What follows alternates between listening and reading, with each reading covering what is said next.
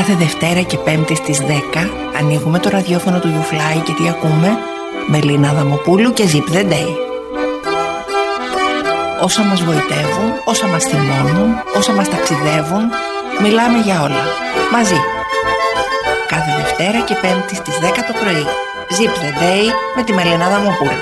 Από το ραδιόφωνο του YouFly. Καλημέρα, καλημέρα, Πέμπτη σήμερα, έντεκα του Νοέμβρη, να είστε όλοι καλά. Χειμώνιασε λέει, χειμώνιασε και το νιώσαμε. Μια χαρά μήνας είναι ο Νοέμβρης, παιδιά, μην παραπονιέται κανείς, δεν θέλω να έχω μούτρα και παράπονα. έντεκα του Νοέμβρη λοιπόν, και σαν σήμερα γεννήθηκε ο μεγάλος Ρώσος συγγραφέας Φιόντορ Ντοστογεύσκι. Και εκτός από τον Ντοστογεύσκι, πολλά χρόνια μετά γεννήθηκε ο Κάρλος Φουέντες, μεξικανός συγγραφέας αυτός. Όμως και η Λούς Καζάλ, Ισπανίδα τραγουδίστρια, και η Ντέμι Μουρ και ο Λεωνάρντο Ντικάπριο. Και βέβαια σαν σήμερα έφυγε ένας μεγάλος Έλληνας, ο ποιητής της Ρωμιοσύνης, ο Γιάννης Ρίτσος. Σονάτα τους Σελινόφωτος, Πρωινό Άστρο, Επιτάφιος, Εαρινή Συμφωνία, ο μεγάλος μας Γιάννης Ρίτσος.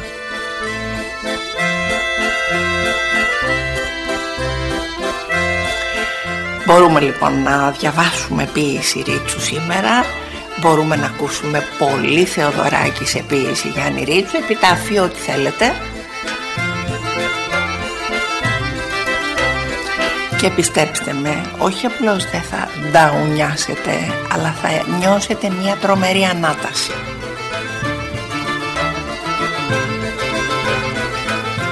Ξεκινάμε λοιπόν, και να σας πω ότι σήμερα στη συνέχεια της εκπομπής θα έχουμε τη χαρά να φιλοξενήσουμε μια εξαιρετική ηθοποιό και ένα υπέροχο μοναδικό πλάσμα. Είναι η Λένα Παπαληγούρα, είναι η πρωταγωνίστρια αυτή τη στιγμή της παράστασης Γυάλινος Κόσμος, και θα δώσουμε και τέσσερις διπλές προσκλήσεις για το Γυάλινο Κόσμο. Τέσσερις διπλές προσκλήσεις, δύο για αύριο Παρασκευή και δύο για την Κυριακή. Εσείς ξέρετε τι κάνετε, επικοινωνείτε με τα social media του YouFly και όλα ωραία και καλά. Βρίσκετε τα ονόματά σας και τις προσκλήσεις σας στο Ταμείο του Θεάτρου Αλκιονής, όπου παίζει το Γυάλινος Κόσμος.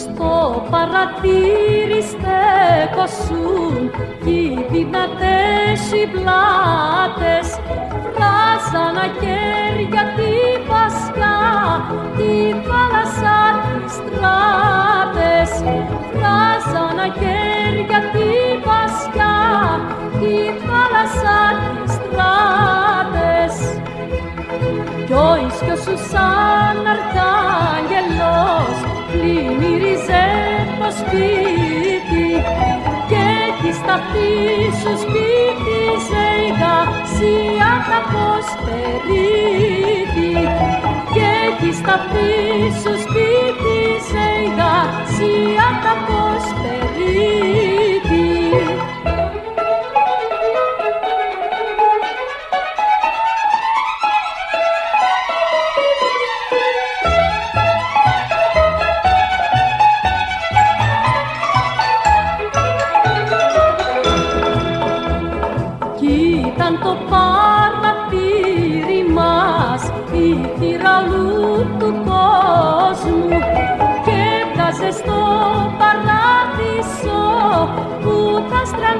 Σαν κόσμο και έβγαζε στο παράδεισο που τα στραντήσαν κόσμο, κι ως στεκόσουν και κοίταζες το λιογερμά να λάμπει σαν λιμονιές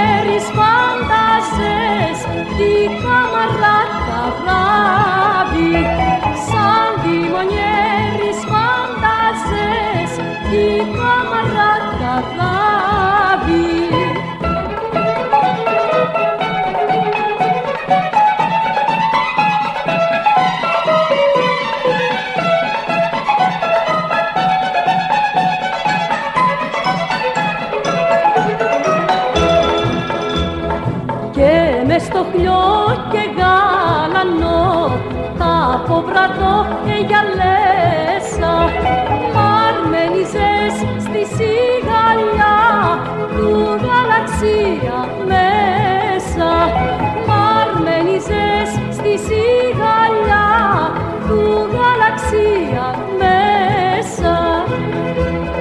Και το καράβι βούλιαξε και σπάσε το τιμόνι και στου πελάγου το τυχό πλάγιεται τώρα μόνη, και στου πελάγου το τυχό πλάγιεται τώρα μόνη.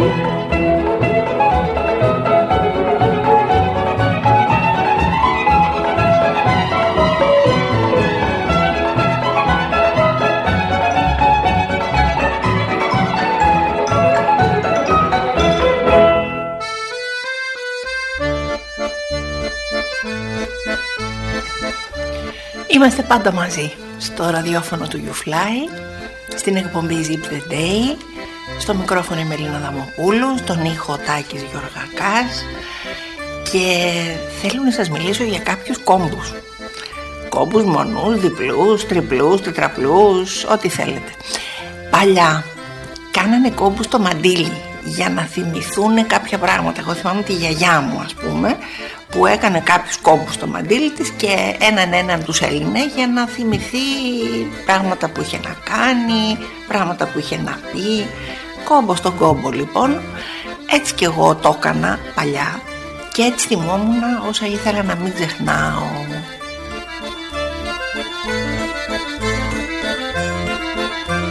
Τι όνειρο είδα, τι κολόνια φορούσε τα αγόρι που μου άρεσε στο πάρτι, ποιο τραγούδι χόρεψα μπλουζ, κολλητό κολλητό, σε ποιο ράφι είχα κρύψει τα απαγορευμένα μου βιβλία, σε ποιο σιρτάρι είχα βάλει τα κρυφά σημειωματάκια. Μετά, για να θυμάμαι, τα έγραφα όλα σε μικρά χαρτάκια. Και αυτά τα κρύβα, μην νομίζετε, τα κρύβα τα χαρτάκια μου, και σε αυτά πια έγραφα άλλα πράγματα. Τα νεύρα μου, τα λάθη μου, τα βαρετά μου βράδια και άλλα πολλά. Και να που ήρθε το σήμερα, χωρίς κόμπους, χωρίς χαρτάκια, με λάπτοπ και υπολογιστές, με iPhone και tablet, και με μένα πολύ μπερδεμένη ανάμεσα σε όλα αυτά, και κυρίως μπερδεμένη ανάμεσα σε αυτά που δεν θέλω να ξεχνάω.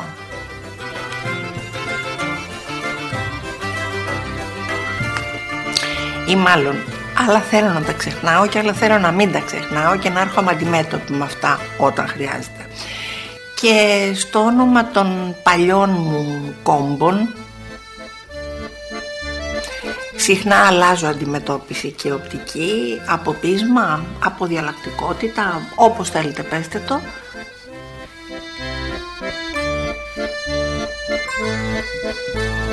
Σήμερα όμως ξύπνησα με μια περίεργη διάθεση.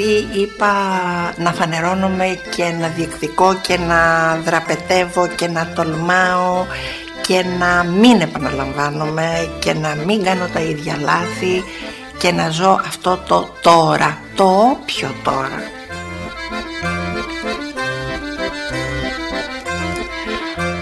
Άσε που δεν ξέρω πόσο σύμπτωση είναι που φόρεσα και ένα μαντίλι και στην άκρη του έκανα ένα κόμπο.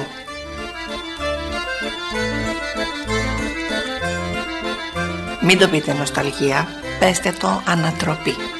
Αυτή μονάχα μπορεί να με φέρνει αντιμέτωπη με μένα την ίδια.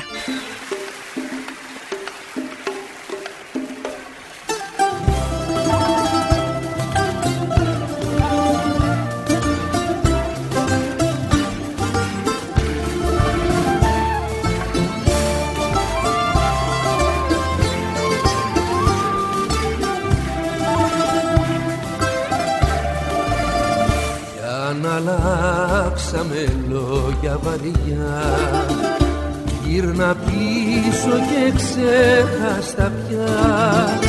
Θα σου κλείσω το σώμα με χίλια φιλιά και ας πας στην ευχή τα παλιά. Θα σου κλείσω το στόμα με χίλια φιλιά και ας πάνε στην ευχή τα παλιά. Είναι αλήθεια μια φορά πως με πίκρανες, αλλά η καρδιά μου χωράει πολλά. Έχει μάθει στη ζωή όλα να τα συγχωρεί και το τέλος να κάνει αρχή. Θα σου κλείσω το στόμα με χίλια φιλιά και ας πάνε στην ευχή τα παλιά.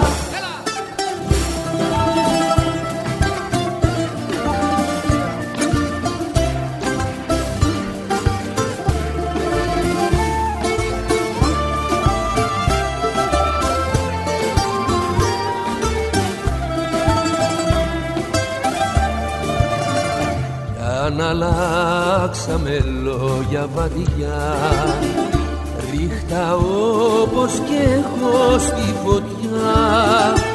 Οι κακές αναμνήσεις να γίνουν φιλιά και ας πάνε στην ευχή τα παλιά. Οι κακές αναμνήσεις να γίνουν φιλιά και ας πάνε στην ευχή τα παλιά.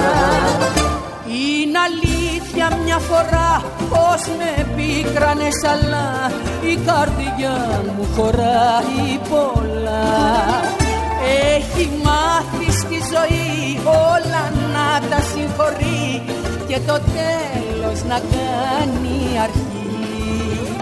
Θα σου κλείσω το στόμα με χίλια φιλιά και ας πας στην ευχή τα παλιά. Θα σου κλείσω το στόμα με χίλια φιλιά και ας πάνε στην ευχή τα παλιά.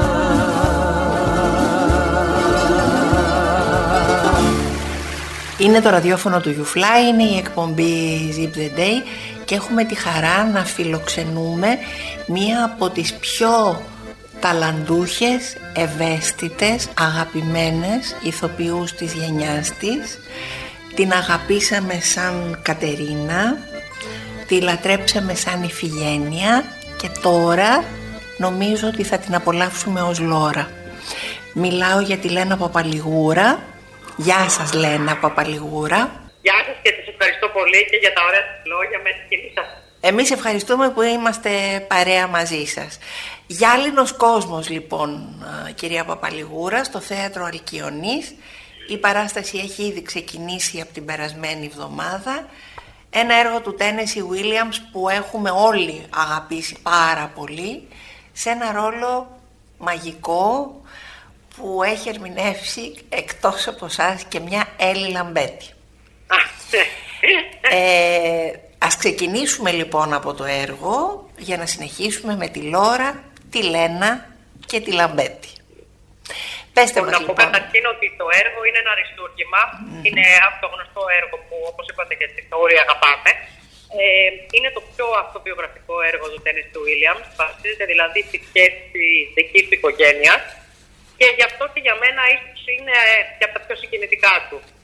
Εγώ πραγματικά έχω τη χαρά να ερμηνεύω την Λόρα. Η Λόρα είναι η αδερφή του Τόμ. Ο Τόμ είναι με έναν τρόπο το alter ego του ίδιου του συγγραφέα. Και η Λόρα είναι με έναν τρόπο εμπνευσμένη από τη ζωή της αδερφής του, η οποία τον στιγμάτισε, τους σφράγισε τη ζωή. Είναι για μένα ακριβώς αυτό που είπατε, ένας μαγικός ρόλος και νιώθω πολύ μεγάλη συγκίνηση. Είναι έτσι γυάλινη, όπως και ο τίτλος του έργου. Είναι ένα έργο που πιστεύετε ότι αφήνει έξω τον κόσμο, τον εξωτερικό, δηλαδή βρισκόμαστε συνέχεια στο, σε έναν εσωτερικό χώρο. Ηθελημένα πιστεύετε ότι ο Τένεσι Ουίλιαμς αφήνει απ' έξω τον κόσμο? Νομίζω ότι θέλοντας να μιλήσει ακριβώς για αυτή τη δυσλειτουργική οικογένεια, εστιάζει το γυάλινο έξω κόσμο του σπιτιού. Χωρίς αυτό να σημαίνει ότι ο έξω κόσμος είναι εκτός. Δηλαδή, ναι, μεν δεν τον βλέπουμε ποτέ, αλλά εισέρχεται ο έξω κόσμος. Και μάλιστα παίρνει και πρόσωπο, είναι ο, σε πολλά εισαγωγικά σωτήρας, ο Τζιμ, ο οποίος θα μπει στο έργο και θα φέρει πραγματικά τα πάνω κάτω. Υπάρχουν άλλες δύο γυναίκες εκτός από τη Λόρα. Λάθος, μία γυναίκα, η μάνα. Υπάρχει ο Τόμ και ο Τζιμ. Ναι. Εσείς σε σχέση με αυτούς τους άλλους τρεις ήρωες και τα γυάλινα ζωάκια σας ως Λόρα, αισθάνεστε ότι είστε οι πιο αδύναμοι? Νομίζω ότι το μαγικό που κάνει ο Τένεσι Ουίλιαμς είναι ότι ακριβώς προσδίδει στους ήρωες μια πολυπλοκότητα. Όντως η Λόρα είναι η πιο έστραπτη, η πιο αδύναμη, η πιο γυάλινη. Γι' αυτό και με έναν τρόπο λέγοντας ο γυάλινος κόσμος αναφέρεται ο συγγραφέας ευθέως σε αυτά τα γυάλινα ζωάκια που είναι τα μόνα που δίνουν στη Λόρα χαρά και συντροφιά. Όμως για μένα ο κάθε ένας από αυτούς τους ήρωες έχει έστραπτα σημεία. Μιλάμε για πολύ ε, ζορισμένους ανθρώπους, πολύ πονεμένους ανθρώπους, και αυτό είναι και το συγκινητικό. Δηλαδή ακόμα και η μάνα που θα μπορούσε κανείς να πει, ας πούμε, ότι είναι μια σκληρή γυναίκα η οποία καταπιέζει τα παιδιά της, για μένα αυτό είναι μόνο η πρώτη ανάγνωση, γιατί είναι μια γυναίκα η οποία έχει εγκαταλειφθεί από τον σύζυγό της και είναι μια γυναίκα που παλεύει να τα βγάλει πέρα, προσπαθώντας ό,τι καλύτερο για τα παιδιά της, ακόμα και αν αυτό έχει ως αποτέλεσμα να τα ευνοκίζει και να μην τα αφήνει να αναπνεύσουν. Για τα οποία παλεύει κάθε μάνα γενικά. Ναι, μιλάτε και ως μάνα. Ναι, ναι, ναι. Όχι, εντάξει, ελπίζω να μην είμαι τόσο ακραία περίπτωση σαν την Αμάντα, αλλά πραγματικά νομίζω ότι αυτό που είναι πολύ ωραίο τώρα πέρα από το αστείο το συγγραφέα αυτόν είναι ότι προσδίδεις σε όλους τους χαρακτήρες πάρα πολλά χαρακτηριστικά. Δηλαδή δεν μπορείς εύκολα να πεις ότι αυτός είναι ο κακός, ο καλός, είναι όλοι άνθρωποι. Είναι ένα βαθιά ανθρώπινο και τρυφερό έργο. Και εγώ αναρωτιέμαι αν τόσα χρόνια μετά από τη μέρα που γράφτηκε και πρωτοπαρουσιάστηκε ο Γυάλινος Κόσμος μπορούμε ακόμα να ταυτιστούμε με κάποιον, με κάποιον από τους ήρωες ή τις ηρωίδες. Τι πιστεύετε? Για μένα μπορούμε να ταυτιστούμε με όλους και αυτό είναι και το μαγικό. Δηλαδή νομίζω ότι ακόμα και αν δεν ταυτιστεί η κάθε μάνα στο εκατό τοις εκατό και ελπίζω να μην ταυτιστεί στο εκατό τοις εκατό με την Αμάντα, θα βρει στοιχεία τα οποία θα κατανοηθεί. Ο κάθε, ας πούμε, άνθρωπος ο οποίος είναι εγκλωβισμένος στη ζωή του και ονειρεύεται κάτι καλύτερο, ταυτόχρονα όμως νιώθει και πόνο για αυτά που συμβαίνουν, θα ταυτιστεί σίγουρα με τον Ντόμ. Ταυτόχρονα όμως μπορείς να ταυτιστείς με τον Τζιμ, που είναι ο πιο σε εισαγωγικά κανονικός χαρακτήρας του έργου. Και φυσικά νομίζω ότι όλοι ένα κομμάτι θα ταυτίζεται με τη Λόρα, γιατί μπορείς στο έργο να παρουσιάζεται ως με ένα πρόβλημα στο πόδι της, που την κάνει να μην μπορεί να είναι κοινωνική κτλ. Αλλά δεν νομίζω ότι... αυτό νομίζω ότι είναι περισσότερο σαν αφορμή. Δηλαδή δεν είναι αυτό το πρόβλημά της. Το πρόβλημα είναι ότι είναι πολύ εύστραφτη για τον πραγματικό κόσμο που είναι είτε πολύ γυάλινος είτε πολύ σκληρός. Ξέρετε, αυτά καμιά φορά είναι και πολύ κοντά. Mm-hmm. Μου θυμίζει και έναν άλλο, έναν άλλο τίτλο ενός έργου του Άλπ που λέει «Ευαίσθητες ισορροπίες». Για μένα αυτό το έργο είναι πραγματικά ο γυάλινος κόσμος με πολύ ευαίσθητες ισορροπίες, όπως άλλωστε είναι η κοινωνία στην οποία ζούμε.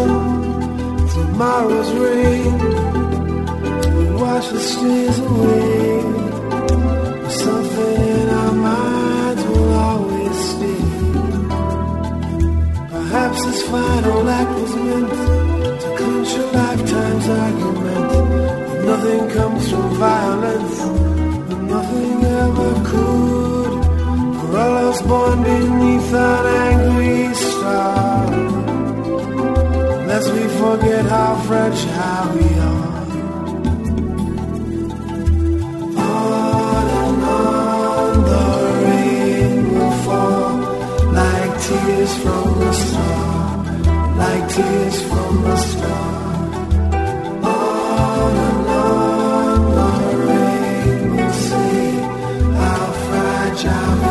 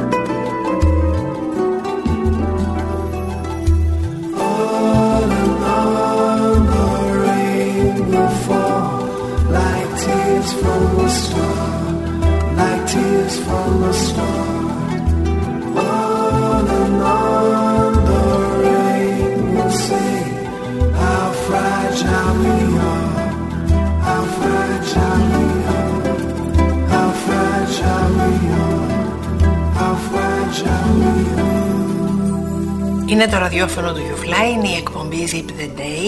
Κουβεντιάζουμε με τη Λένα Παπαληγούρα για το γυάλινο κόσμο, το έργο του Τένεσι Ουίλιαμς που έχει ήδη ανέβει στο θέατρο Αλκιονής, σε σκηνοθεσία του Γιώργου Νανούρη, κυρία Παπαληγούρα. Και θα ήθελα να ρωτήσω αν ο Νανούρης, επειδή μας έχει μάθει στις πραγματικά πολύ λιτές αναγνώσεις των έργων μέχρι στιγμής, σε ό,τι παράστασή του έχουμε δει, μας δείχνει, μας παρουσιάζει έναν λίγο διαφορετικό γυάλινο κόσμο από αυτούς που ξέρουμε. Καλά, να πω καταρχήν ότι για μένα ο Γιώργος είναι η οικογένειά μου, ένας άνθρωπος που θαυμάζω απεριόριστα και που μου αρέσει τρομερά να δουλεύω μαζί του, γιατί νομίζω ότι πια επικοινωνούμε με ένα νεύμα. Η παράσταση αυτή έγινε κάτω από πολύ δύσκολες συνθήκες. Πρωτοπαρουσιάστηκε σε live streaming στο Εθνικό Θέατρο, ναι, και τώρα μια συμπαραγωγή με το Εθνικό Θέατρο. Και είχε πάνω από οκτώ χιλιάδες views. Σημαίνει, αν θέλει κανείς από κάθε υπολογιστή, δεν βλέπει μόνο ένας άνθρωπος, αλλά πολύ. Σημαίνει ότι το είδαν πάρα, πάρα πολλοί άνθρωποι διαδικτυακά. Δουλέψαμε με τη συνθήκη της απόστασης, γιατί ήταν μια συμφωνία με το θέατρο ότι προκειμένου να είμαστε ικανοί να ανεβάσουμε την παράσταση, αν και εφόσον μας επιτραπεί, θα πρέπει εμείς μεταξύ μας να μην ακυρώμαστε. Το οποίο έφερε στην παράσταση για μένα ένα τρομερό εμπόδιο που όμως με έναν τρόπο την καθόρισε. Και γι' αυτό και φέτος επιλέξαμε να την κρατήσουμε ακριβώς έτσι και να την ανεβάσουμε ακριβώς όπως πρωτοδημιουργήθηκε. Στην αρχή, όταν μας και το θέμα, ένα έργο μάλιστα το οποίο είναι ρεαλιστικό, ένα έργο το οποίο βασίζεται στις σχέσεις, κόντεψα να πάθουμε κεφαλικό, πόσο μάλλον ο Γιώργος που το σκηνοθετεί. Ναι. Όμως, με έναν τρόπο ε, αποδείχθηκε ότι κάθε εγώ είναι καλό και δουλεύοντας, προσπαθώντας δηλαδή να κατανοήσουμε τους ήρωες από αυτήν την απόσταση, καταφέραμε να εστιάσουμε πολύ στη μοναξιά που καθένας του βαλάει. Για μένα, καθένας από αυτούς τους χαρακτήρες είναι ένα νηστή μόνο του, που προσπαθεί απεγνωσμένα να αγκαλιάσει, αλλά δυστυχώς δεν μπορεί. Λίγο όπως συμβαίνει και εμάς και με όλη αυτή την πανδημία. Είναι δηλαδή σαν αυτή η τρομερή αγνάκη για επικοινωνία, ποτέ να μην γίνεται εφικτή. Πέστε μου κάτι, ε, δηλαδή. Το εμπόδιο μας αποκάλυψε αυτή την πλευρά του έργου, που για μένα είναι βαθιά σκηνική και πολύ τραγική.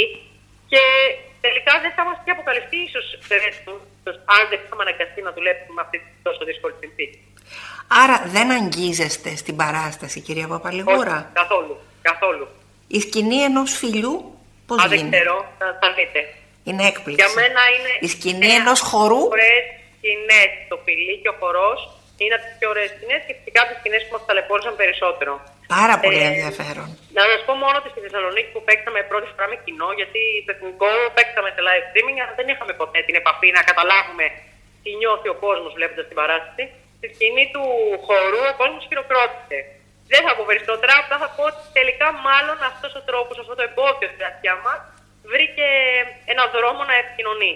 Ίσως οι παρούσες συνθήκες αυτές της πανδημίας ε, μας έχουν δώσει σε όλους πια την αίσθηση ότι ο καθένας μας ζει σε ένα δικό του γυάλινο κόσμο που μπορεί πάρα πολύ εύκολα να σπάσει από τη μια στιγμή στην άλλη, και ίσως αυτό που είπα πριν, το τόσα χρόνια μετά, να είναι πάρα πολύ σημερινό. Ακριβώς, ακριβώς, ακριβώς. Ε, ακριβώς. Το έργο μας. Νομίζω ότι ο καθένας έχει ανάγκη να φτιάξει έναν γυάλινο κόσμος, προκειμένου μιας πέτρα, στην οποία προκειμένου να αντέξει την αμήλικτη καθημερινότητα. Αυτό για μένα κάνει η Λόρα. Φτιάχνει έναν κόσμο για να μπορέσει να, να ανταποκριθεί ε, σε αυτό το πράγμα που δεν το αντέχει, που είναι η καθημερινότητα. Ε, σήμερα περισσότερο παρά ποτέ νομίζω ότι οι άνθρωποι και αναγκάζονται να είναι απομονωμένοι, αλλά και οι ίδιοι αναγκάζονται να κατασκευάσουν μια πραγματικότητα για να μπορούν να, να αντέξουν αυτόν τον κόσμο γύρω μας που είναι τόσο σκληρός. Μαζί σας στην παράσταση βλέπουμε τρεις εξαιρετικούς συναδέλφους σας. Καλά, βέβαια. Άννα Μάρθα, εντάξει, να πω για την Άννα Μάρθα, είναι μια ηθοποιός που θαυμάζω περιόριστα. Για μένα είναι η ιδανική Αμάντα, που διάζει όλο αυτό τον πόνο και τη ματαιότητα με αυτή τη σκληρότητα και αυτή την αγωνία του να προστατεύσει τα παιδιά της, να προστατεύσει και η ίδια σε ένα σκληρό κόσμο. Και είναι και ένας φοβερός, φοβερός άνθρωπος που πραγματικά νιώθω μεγάλη τύχη που τη γνώρισα. Κωνσταντίνος Μπιβίς είναι ένας φίλος από τα παλιά, ο οποίος ε, τώρα γίνεται και αδερφός, γιατί την παράσταση ερμηνεύει τον Ντόμ. Είναι για μένα ένας φανταστικός ρόλος και πραγματικά ο Κωνσταντίνος τα δίνει όλα. Και Αναστάσης Τροϊλός, ο φοβερός και λαμπερός Ντίμ, ο φοβερός και λαμπερός Αναστάσης. Είναι το πρόσωπο γεμάτο φως.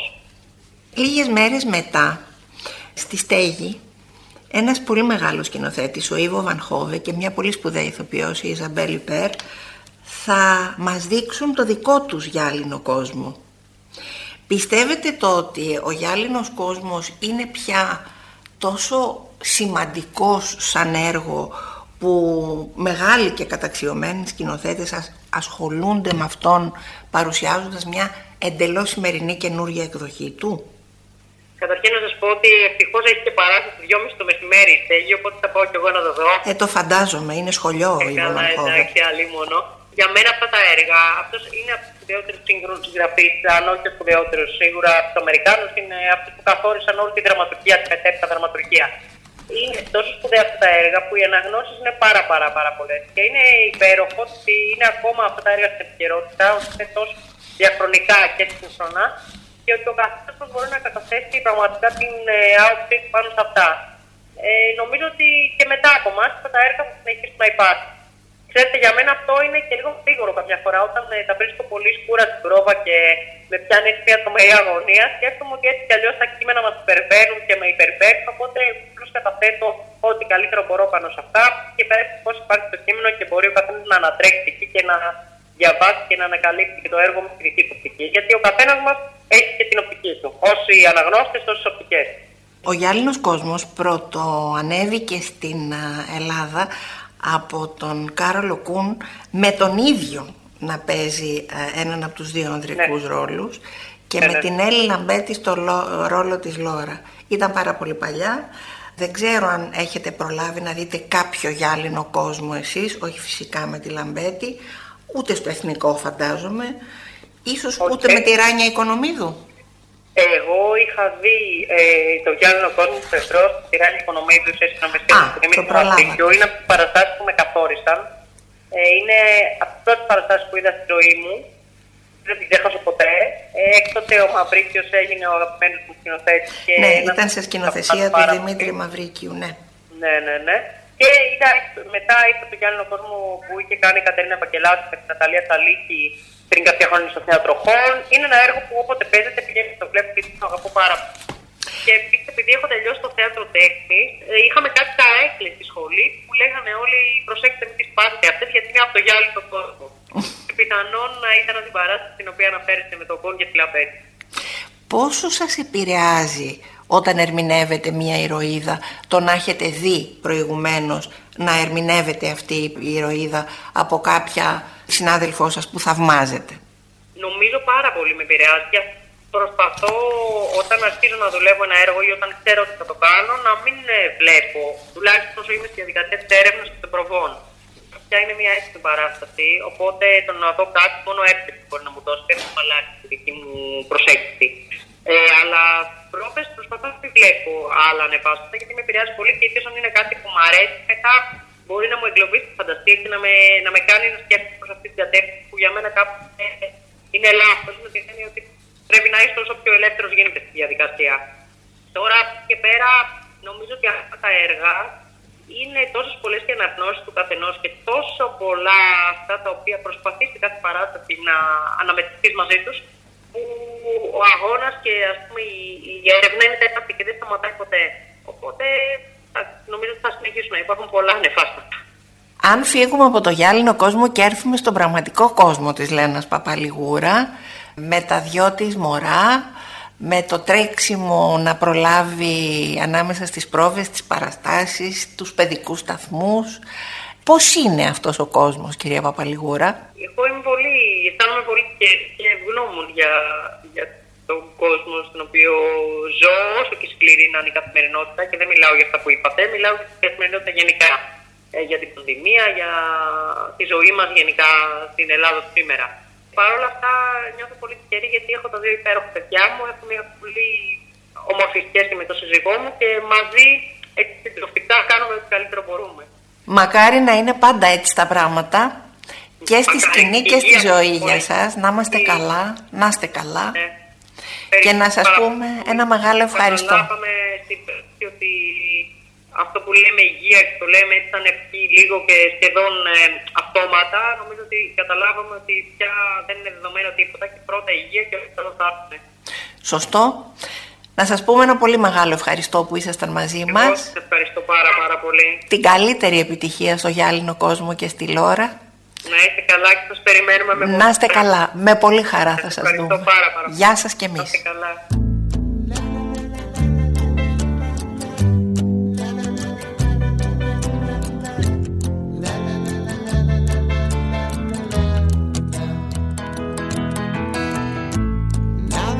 Lost everything to you. You say you wanna start something new, and it's breaking my heart you're leaving. Maybe I'm grieving, but if you wanna leave, take good care. Hope you have a lot of nice things to wear, but then a lot of nice things turn bad out there. Oh baby, baby, it's a wild hard to get by just upon a smile. Oh baby, baby, it's a wild world. I'll always remember you like a child girl. You know I've seen a lot of what the world can do, and it's breaking my heart in two, because I never want to see you sad, girl. Don't be a bad girl, but if you wanna leave, take good care. Hope you make a lot of nice friends out there, but just remember there's a lot of bad and beware, beware. Oh baby, baby, it's a wild world. It's hard to get by just upon a smile.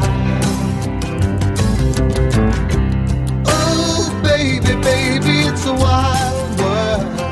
I always remember you like a child girl.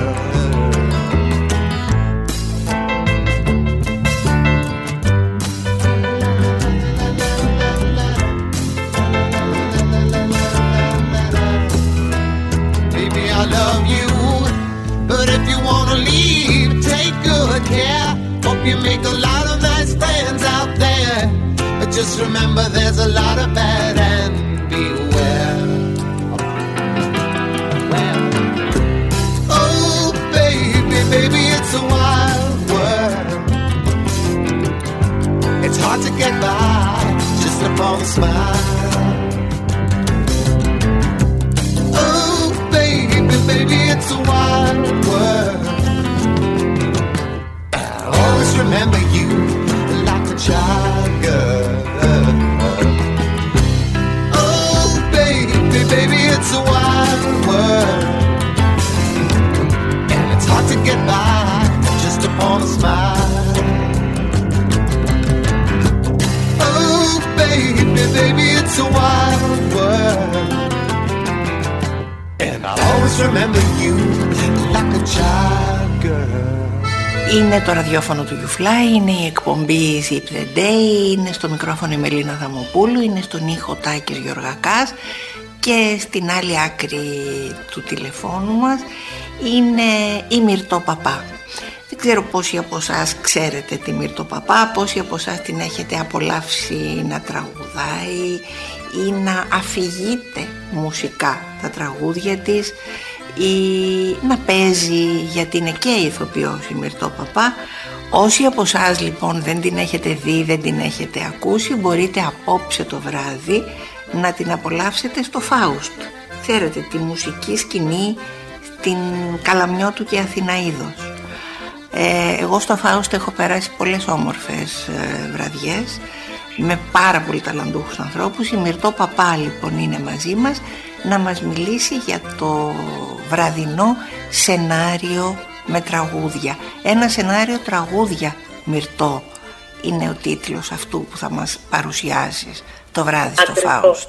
Ακριβώς. Όταν λέμε λοιπόν και όταν ακούμε ένα σενάριο τραγούδια, σημαίνει ότι θα ακούσουμε τραγούδια που τα έχεις επιλέξει βάσει μιας προσωπικής σου ιστορίας, μιας ιστορίας που θέλεις να μας πεις.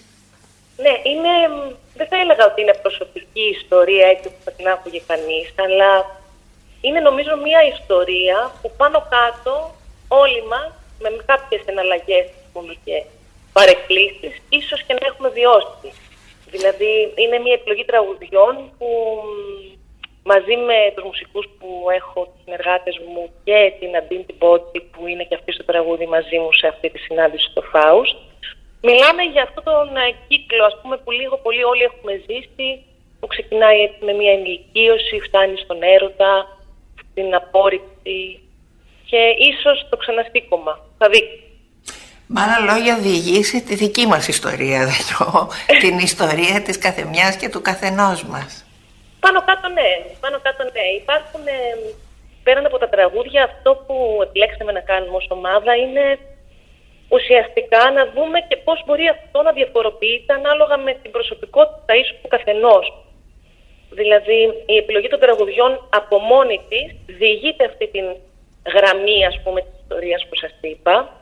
Όμως, επειδή είμαστε δύο οι άνθρωποι που διηγούμαστε αυτή την ιστορία σε αυτό το project, ουσιαστικά η καθεμιά από εμάς έχει και μια απόχρωση σε αυτό.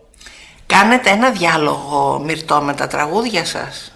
Γίνεται ένας διάλογος, ναι, και γίνεται λίγο και ένας διάλογος που μπορεί να έχουμε και με τους πολύ προσωπικούς μας φίλους, ας πούμε. Δηλαδή, κάποιος αντιδρά στον έρωτα με έναν πολύ θετικό τρόπο, κάποιος μπορεί να το δει πολύ φοβιστικά, ή η ενηλικίωση να είναι ναι, θέλω να μεγαλώσω, ή κοίταξε να δεις τι κουβαλάει η ενηλικίωση μαζί. Άρα, ένας μουσικός διάλογος για το φόβο, την ενηλικίωση και τον έρωτα, λοιπόν, μέσα από δύο κορίτσια που λένε το καθένα τη δική του ιστορία, που είναι και δική μας. Ακριβώς, που κάποια στιγμή, ξέρεις, ότι οι δρόμοι συναντιούνται. Νομίζω ότι κάπως έτσι είναι και στη ζωή. Δηλαδή, μπορεί να έχουμε τις απόψεις μας, αλλά τελικά όλοι πάνω κάτω περνάμε από ίδια στάδια. Οπότε αυτό το διάλογο κάποια στιγμή υπάρχει και απόλυτη σύμπνοια, υπάρχουν και κωμικά στοιχεία τα οποία προκύπτουν. Εδώ ήθελα να σας πω ότι όλη αυτή η κουβέντα έτσι, του σεναρίου που λέμε στα τραγούδια, ναι, μεν έχουμε προαποφασίσει πάνω κάτω τι θέλουμε να πούμε, αλλά κάθε φορά που εμφανιζόμαστε σε αυτό το πρόγραμμα, τα πράγματα μπορεί να πάνε και τελείως διαφορετικά. Αχα. Δηλαδή, μιλάμε με το κοινό αρκετά, όχι τρομακτικά, δηλαδή δεν θα έρθει να δείτε ένα stand-up comedy να νιώσετε άβολα, αλλά ζητάμε και τη γνώμη σας. Είναι δηλαδή και λίγο διαδραστικό όλο αυτό, ε. Ε, ένα τσικ.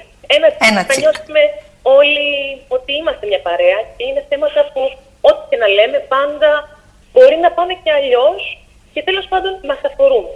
Μυρτώ, θα ήθελα να μας πεις δύο πράγματα για σένα, για να τα ξέρουμε καλά-καλά, δηλαδή για να σε γνωρίσουμε καλά-καλά. Πέρα λοιπόν από τη μουσική και τα τραγούδια, πες μου τι άλλο έχεις κάνει, τι άλλο κάνεις. Λοιπόν, εγώ πέραν από μουσικός και αφηγήτρια τραγουδιών, είμαι και ηθοποιός, όπως είπες και εσύ στην αρχή, είμαι σε διάφορες παραστάσεις, ανά το ΔΑΕΚ, σε διάφορα. Εν ολίγης προσπαθώ να κυκλώσω με ό,τι τρόπο έχω αυτό που χρειάζομαι εγώ ως τόπο έκφραση της τέχνης. Τώρα πολύ βαρύς το λέξη. Ναι, δεν πειράζει. Η ουσία παραμένει. Ναι, νομίζω ότι η τέχνη είναι βαρύς το λέξη. Εγώ λοιπόν θα το κάνω λίγο πιο ελαφρύ αυτή τη στιγμή γιατί νιώθω λίγο περίεργα που λέω στη λέξη. Είμαι ηθοποιός, είμαι τεχνίτης δηλαδή. Είμαι τεχνίτης με κάθε τρόπο. Είτε αυτό είναι θέατρο, είτε είμαι κινηματογράφος, είτε είναι τηλεόραση, είτε είναι μουσική. Θεωρώ ότι δεν υπάρχουν ταμπέλες αυτά τα πράγματα. Και προσπαθώ να βρω έναν τρόπο έκφραση και να συμπεριλάω από μέσα σε αυτό όσο πιο πολύ υπογράφω τους ανθρώπους που θέλουν και αυτοί να εκφραστούν, αλλά ίσως δεν έχουν τον τρόπο να εκφραστούν οι ίδιοι δρώντας, αλλά θέλουν κάποιο όργανο, κάποιον τεχνίτη, να εκφράσουν τα συναισθήματά τους βλέποντάς τον ή ακούγοντάς τον. Να σε ρωτήσω, εκτός από τη φωνή σου, που είναι για σένα το βασικό όργανο, παίζεις και κάποιο μουσικό όργανο? Ναι, ναι, παίζω πιάνο, έχω πτυχίο στο πιάνο, όμως εμ, δεν το χρησιμοποιώ ποτέ στις παραστάσεις, νιώθω ότι δεν μπορώ να τα κάνω παράλληλα, mm-hmm. κάτι κάνω από την έκφραση, αλλά ναι, γράφει, γράφει τείχους, κάνω τέτοια πράγματα. Ο σκοπός μας θα ήταν και με αυτό το, την ομάδα που έχουμε φτιάξει τώρα, ας πούμε, τη μουσική, όπως είναι στην παράσταση σήμερα στο Φάουστ, δηλαδή τον θελίστα μου, τον Άρη, τον Ζέρβα και τον κιθαρίστα, τον Σωτήρη, τον Καστάνη και την Αντίν Μπότση, είναι να μπορέσουμε αυτό το πράγμα που φτιάχνουμε σαν σενάριο τραγουδιών να αρχίσει να έχει σε και υλικά τα οποία είναι από τα πρωτότυπα υλικά που ήδη έχουμε δημιουργήσει, αλλά δεν έχουμε εντάξει ακόμα στο πρόγραμμα, και να κάνουμε και δικά μας μονολογάκια σεναρίου. Ωραία. Εμείς λοιπόν που το βράδυ θα έρθουμε να σε ακούσουμε στο Φάουστ, περιμένουμε μια αγκαλιά τραγούδια μέσα από ένα σενάριο και μέσα από ένα διάλογο δικό σου και της Αντίν Μπότση, και είμαι σίγουρη ότι θα περάσουμε ένα υπέροχο βράδυ. Σας το εγγυόμαστε αυτό και σας περιμένουμε. Πραγματικά θα είναι μια αγκαλιά. Ελάτε. Και να πούμε ότι δίνουμε και δύο διπλές προσκλήσεις για όλους εσάς που θα θέλατε να έρθετε το βράδυ στο Φάουστ, στην Καλαμιώτου, και να ακούσετε τη Μυρτώ Παπά να τραγουδάει με την Αντίν Μπότση ένα σενάριο τραγούδια.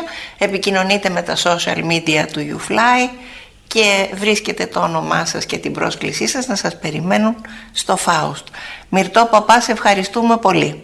Ευχαριστώ εγώ πολύ, σας περιμένουμε. Καλή συνέχεια. Με χαρά. Καλή συνέχεια Ά. και σε σένα.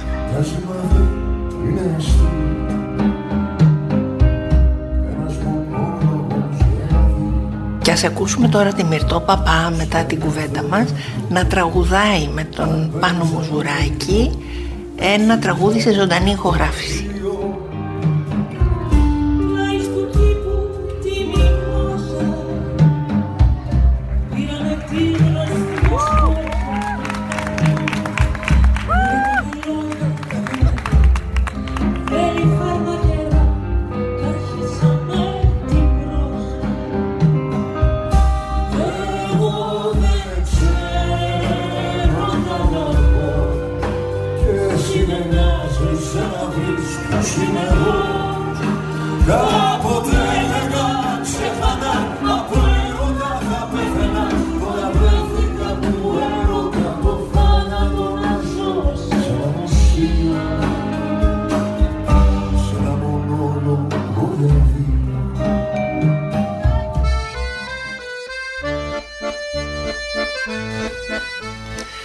YouFly Radio, φίλες και φίλοι, Zip The Day, το όνομα αυτής της εκπομπής, η Μελίνα Αδαμοπούλου μαζί σας, και θέλω λίγο να μείνουμε στο κλίμα των παραμυθιών με έναν ήρωα που νομίζω ότι ήταν ήρωας όλων μας στα χρόνια μας τα παιδικά, και μιλάω για τον Δον Κιχώτη.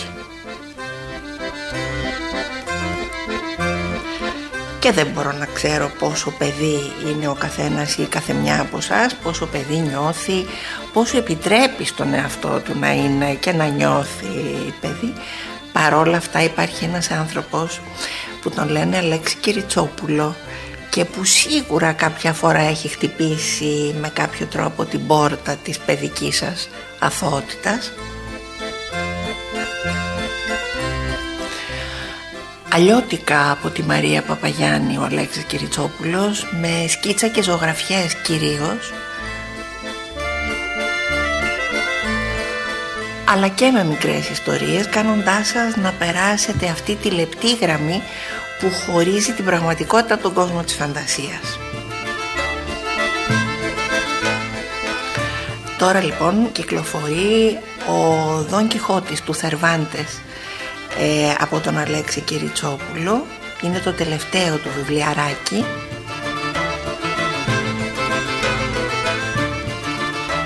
Είναι από τις εκδόσεις Ίκαρος και όπως γράφει ο ίδιος, από τότε που ο Μιγκέλ Θερβάντες έγραψε αυτό το βιβλίο έχουν περάσει τετρακόσια χρόνια και χιλιάδες ζωγράφοι έχουν απεικονίσει τις περιπέτειες του. Ας πούμε λοιπόν και εγώ ότι αν τους υπολογίσουμε σε τέσσερα μύρια αυτούς τους ζωγράφους, και εγώ με τη σειρά μου είμαι τέσσερα μύρια και ένας,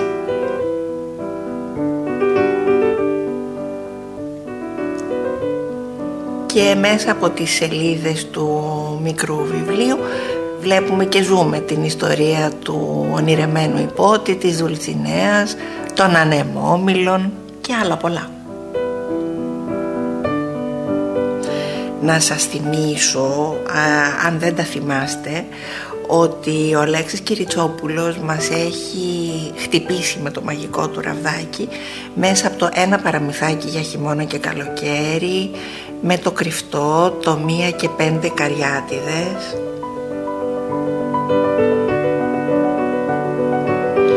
Είναι αυτά τα μικρά βιβλιαράκια με το χοντρό εξώφυλλο, το γεμάτο χρώματα και ζωγραφιές. Και βέβαια έχει κάνει και εξώφυλλα δίσκων, όπως ε, δίσκων για εσάς τους καινούριους. Δεν ξέρω τι μπορεί να λέει αυτή η λέξη. Ε, του Χατζηδάκη, του Σαββόπουλου, του Ξιδάκη. Δον Κιχώτης λοιπόν στη ζωή μας ξανά με ένα βιβλίο, αλλά Δον Κιχώτης στη ζωή μας ξανά και με μια παράσταση. Στην παιδική σκηνή του μικρού Χόρν, από τις μαγικές βούρες, σε σκηνοθεσία του Δημήτρη Αδάμη. Και να που το θέατρο υπερασπίζεται ξανά το όνειρο, γιατί ο Δον Κιχώτης παραμένει ο αγαπημένος ονειροπόλος ήρωας όλων μας, που με τη φαντασία του και το άλογο του καλπάζει, κάνει το ανέφικτο εφικτό, πολεμάει τα σκοτάδια και προτάσει την αγάπη στην κακία. Η παράσταση του Δον Κιχώτη στην παιδική σκηνή του μικρού Χόρν είναι γεμάτη χιούμορ, πάρα πολύ ευαισθησία και υμνή στο πρόσωπο του πανέξυπνου Σάντσο Πάντσο, του πιστού συντρόφου του Δον Κιχώτη, τη φιλία και την αφοσίωση στους ανθρώπους και τη δύναμη που όλοι αποκτούμε όταν ελπίζουμε όλοι μαζί.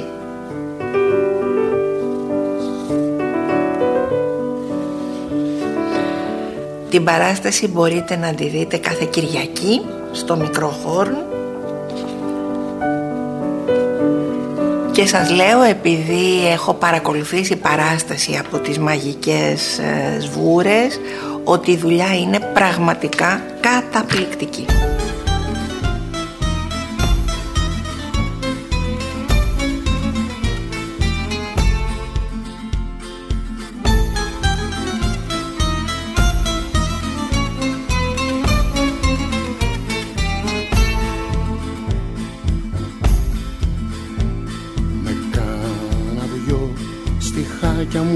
Πρόσχημα.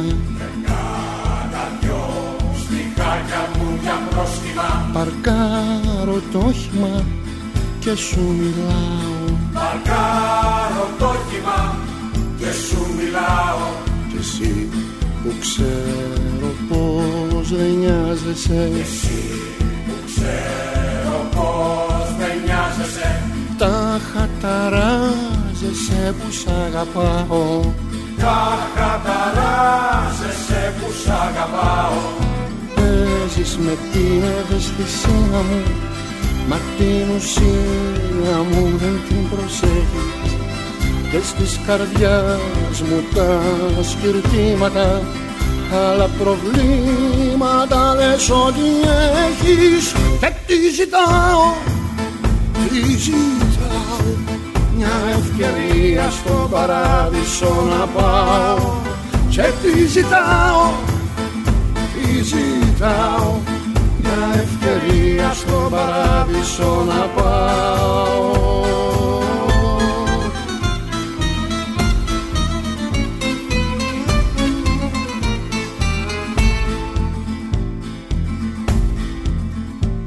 Με κάνα δυο στιχάκια μου για πρόσχημα. Με κάνα δυο στιχάκια μου για πρόσχημα. Κερνάω ρόφημα στο κηλικείο. Κερνάω ρόφημα στο κηλικείο. Κι ενώ να'ρθώ μου απαγόρευες. Κι ενώ να'ρθώ μου απαγόρευες. Εσύ αγόρευες μ' αυτούς τους δύο. Εσύ αγόρευες μ' αυτούς τους δύο. Είπες μετά πως με περίμενες. Δεν με περίμενες η μοίρα το. Κι όταν στα χέρια μου σε κράτησε, εκεί την πάτησα και είπες όχι. Και τι ζητάω, τι ζητάω, στον παράδεισο να πάω. Γιατί ζητάω, τι ζητάω, μια ευκαιρία στο στον παράδεισο να πάω.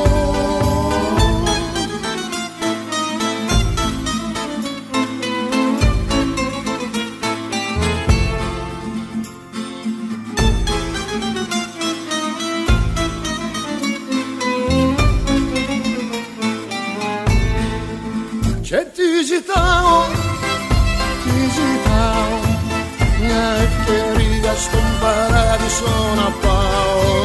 Και τι ζητάω, τι ζητάω, μια ευκαιρία στον παράδεισο να πάω. Και τι ζητάω, τι ζητάω, έλα μια ευκαιρία στον παράδεισο να πάω. Και τι ζητάω,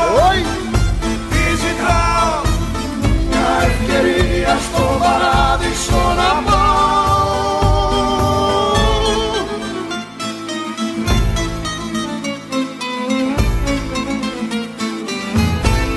Το ραδιόφωνο του YouFly, η εκπομπή Zip The Day. Είμαι η Μελίνα Αδαμοπούλου στο μικρόφωνο, που θα σας μιλήσει για κάτι που μπορεί πιο πολύ από σας να μην περιμένετε, για το δίκτυο. Το δίκτυο δεν είναι παρά μια καινούρια εκπομπή στην ΕΡΤ δύο. Την πρωτοείδα την προπερασμένη Κυριακή, στήθηκα στην τηλεόρασή μου στις επτά το απόγευμα της περασμένης Κυριακής για να την ξαναδώ, γιατί πρέπει να πω ότι τη βρήκα εξαιρετική. Η θεματολογία του δικτύου λοιπόν είναι αποκλειστικά γύρω από το διαδίκτυο και είναι μια σειρά ντοκιμαντέρ με δώδεκα αυτοτελή επεισόδια, με θέματα που ενώ είναι πια μέρος της καθημερινότητάς μας, η γνώση μας γύρω από αυτά είναι συχνά επιφανειακή. Αυτό βεβαίως αφορά απόλυτα εμένα, πραγματικά το λέω, ε, και γι' αυτό με αφορά τόσο πολύ η εκπομπή.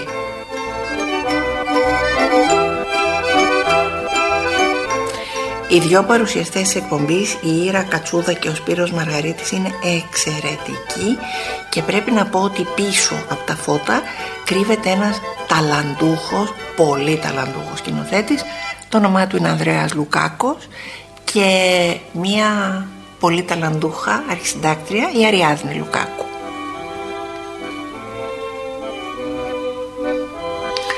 Και βέβαια να σας πω ότι η ΕΡΤ δύο φέτος και η Ατένα εκπλήσει όλους μας πάρα πολύ ευχάριστα, και με την α, μυθοπλασία της και με τις σειρές της, αλλά και με τις καινούργιες της εκπομπές.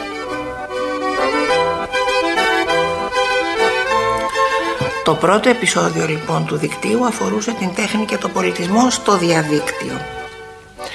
Το επόμενο ήταν για τα παιδιά και τη σχέση τους με το διαδίκτυο και τους influencers. Ένα άλλο επεισόδιο έχει τον τίτλο How To, από ό,τι μαθαίνουμε, δηλαδή το βλέπουμε και πολλά από αυτά τα πράγματα που εμείς χρησιμοποιούμε στο διαδίκτυο μαθαίνουμε πώς φτιάχνονται, από video games μέχρι podcasts.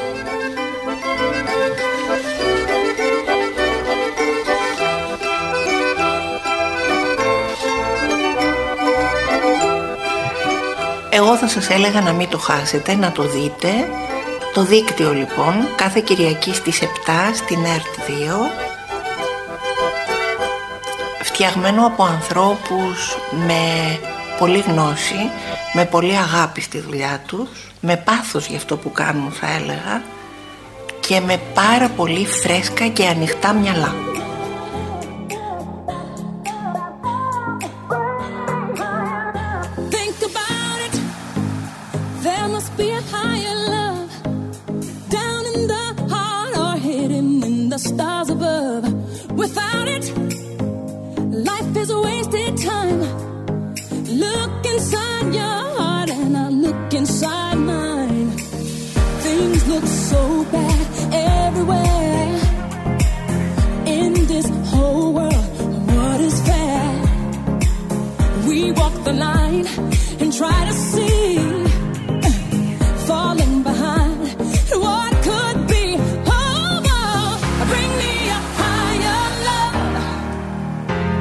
Bring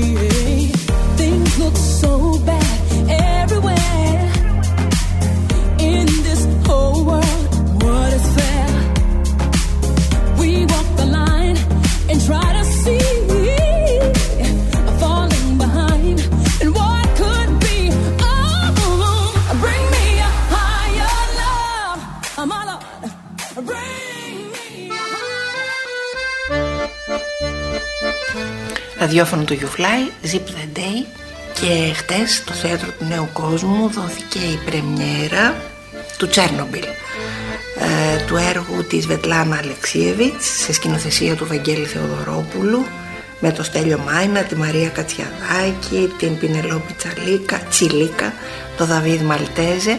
Ένα έργο καταγγελία, θα έλεγα εγώ, που με πρωτοβουλία του Θεάτρου του Νέου Κόσμου οι εισπράξεις της χθεσινής πρεμιέρας θα δοθούν όλες για τα έξοδα της δίκης του Ζακ Κωστόπουλου.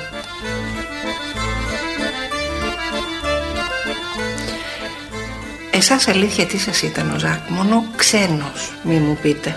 Αυτή τη λέξη την παγωμένη, που έτσι σε μένα φαίνεται τουλάχιστον, που δεν μπορούμε να παίζουμε μαζί της, γι' αυτό καλύτερα να μην την πούμε και κυρίως να μην την νιώσουμε.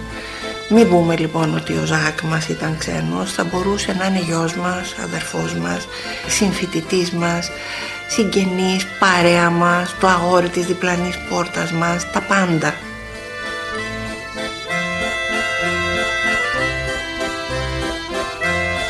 Γι' αυτό λοιπόν τον Ζακ Κωστόπουλο, που τόσο άδικα έφυγε από τη ζωή, για το δικαστικό αγώνα που κάνουν οι γονείς του για να δικαιωθεί η μνήμη του παιδιού της, θα δοθούν όλα τα χθεσινά έσοδα της χθεσινής πρεμιέρας του Τσέρνομπιλ. Είπαμε πολλά. Είπαμε πολλά, ακούσαμε πολλά, σας δώσαμε και δώρα, να σας τα θυμίσω. Τέσσερις διπλές προσκλήσεις για την παράσταση «Γυάλινος Κόσμος» του Τένεσι Ουίλιαμς στο Θέατρο Αλκιονής, δύο διπλές για αύριο Παρασκευή και δύο διπλές για την Κυριακή. Επικοινωνείτε με τα social media του YouFly και βρίσκετε τα ονόματά σας και τις προσκλήσεις σας στο Ταμείο του Θεάτρου. Και δύο διπλές προσκλήσεις για απόψε το βράδυ στο Φάουστ, τη μουσική σκηνή Φάουστ στην Οδό Καλαμιώτου, για να ακούσετε την Μυρτώ Παπά, που επίσης μιλήσαμε μαζί της σήμερα, να σας τραγουδάει ένα σενάριο τραγούδια. Με όλα αυτά λέω να σας δώσω ένα μεγάλο μεγάλο φιλί, να σας πω ένα μεγάλο μεγάλο ευχαριστώ που ήσασταν μαζί μας και να δώσουμε ραντεβού για τη Δευτέρα στις δέκα το πρωί. Κάθε Δευτέρα και Πέμπτη στις δέκα ανοίγουμε το ραδιόφωνο του YouFly και τι ακούμε? Μελίνα Αδαμοπούλου και Zip The Day. Όσα μας βοητεύουν, όσα μας θυμώνουν, όσα μας ταξιδεύουν, μιλάμε για όλα, μαζί. Κάθε Δευτέρα και Πέμπτη στις δέκα το πρωί, Zip The Day με τη Μελίνα Αδαμοπούλου, από το ραδιόφωνο του YouFly.